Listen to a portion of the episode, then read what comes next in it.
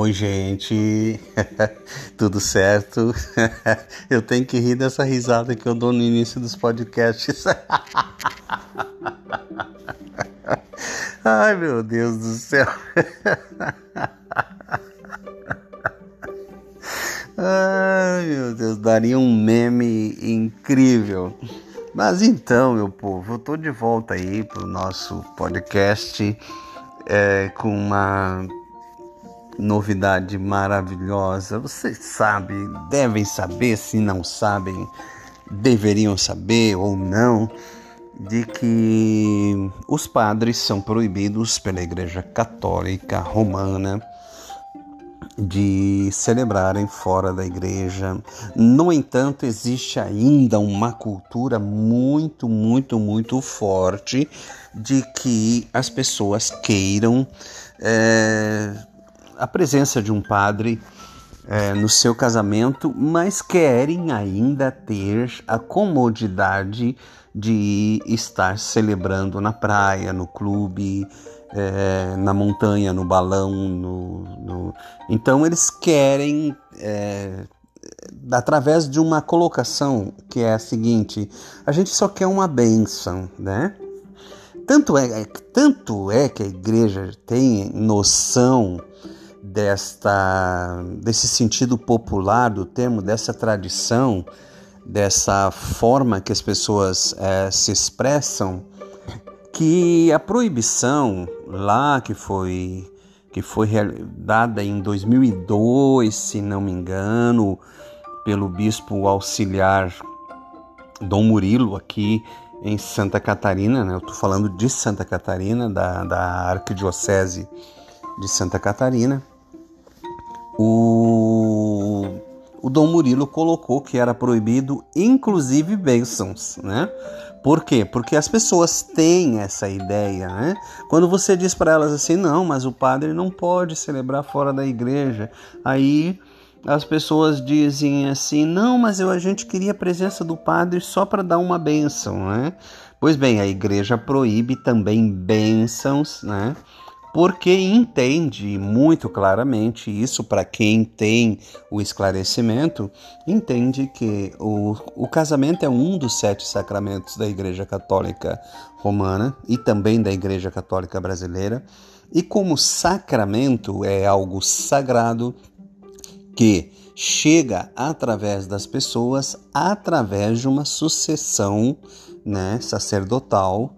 Então, digamos assim, que Deus presenteia os seus fiéis na Igreja Católica com os sacramentos, que são meios de o fiel se tornar né, sagrado, ter acesso ao sagrado, né, tornar-se santo, vamos dizer assim, e um destes meios é o casamento. Então a igreja entende que o casamento é uma sequência de outros atos de sacralização, né, de bênção, que começou lá no batismo e veio através da primeira Eucaristia, é, o, no caso também o Crisma, e aí o casamento também, a unção dos enfermos quando se vai. Ou seja, existe uma, uma mística, vamos dizer assim, é, com os sacramentos para acompanhar a, os, os ciclos da vida né, de um fiel. Não vamos entrar no mérito de onde isso veio, nada disso, mas vamos entender então que a Igreja Católica Romana e a Igreja Católica Brasileira têm o seu entendimento em relação ao casamento como um sacramento, como um dom sagrado que vem de Deus e através dos seus sacerdotes, pelas imposição, imposição das mãos, ou seja, a bênção, né? Eles possam realizar isso. Pois bem, Onde entra José Ferraz celebrante nessa história? Entra no seguinte aspecto: eu mantenho é, a convicção já eu estudei, então eu tenho conhecimento, eu sou esclarecido, portanto eu tenho conhecimento e eu acredito que um profissional para dizer que é profissional de casamentos, ele precisa sim saber. Os casais não têm a obrigação de saber, os casais católicos deveriam saber, certo?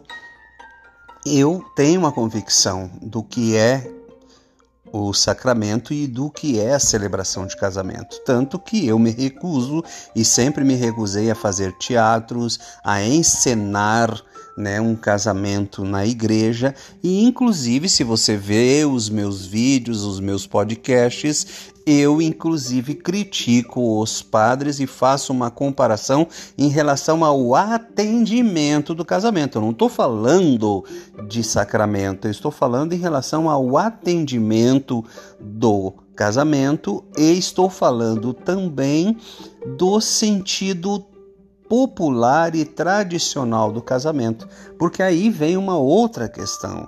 As pessoas associam, quer queiram ou não, associam o casamento à igreja e elas têm razão porque o casamento religioso precedeu o casamento civil. Então, se você me disser assim, qual é o casamento, qual é o mais antigo? O casamento é, da igreja, né, da igreja católica ou o casamento do, do civil? Eu diria para vocês que o mais antigo é o casamento da Igreja Católica, tanto que a, o direito civil, né, a, a, o casamento civil se baseou né, na Igreja Católica também. Então, o que, que acontece? Por que, que eu estou falando tudo isso? Porque onde entra José Ferraz celebrante nessa história? É porque eu conheci um padre Padre Fabrício, da Igreja Católica Brasileira,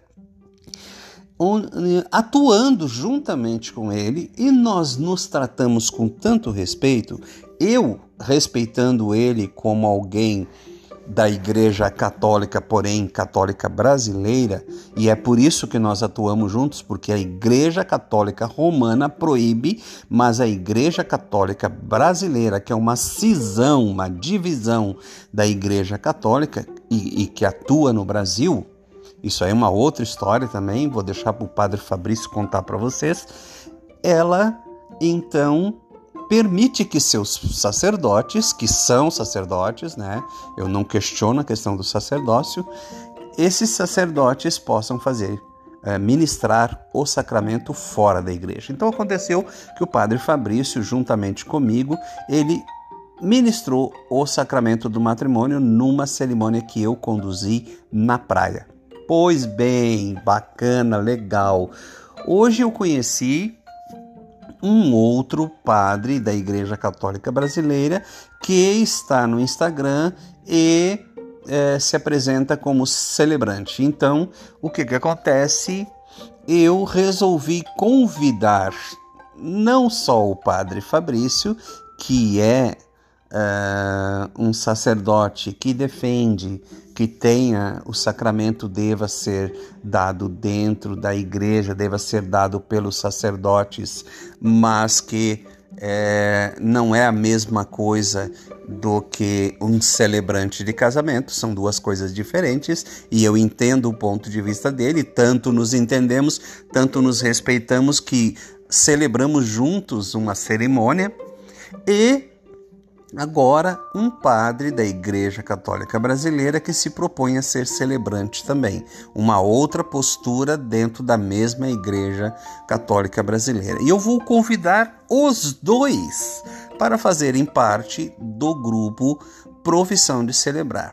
Por quê? Porque eu acredito que essas duas posturas vão acrescentar demais para o nosso grupo de profissionais de celebração, que não é um grupo excludente, ele é um grupo que agrega. E eu busco princípios universais para que agregue todos que segundo agora palavras do padre Fabrício, buscam fazer o bem, querem celebrar o bem, querem celebrar o amor, independente se são padres, pastores, ministros, ex-padres, ex-pastores, ex-ministros ou são profissionais de celebração que vieram de outras áreas e passaram a atuar como profissionais de casamento. Que coisa mais linda! Depois eu conto mais para vocês.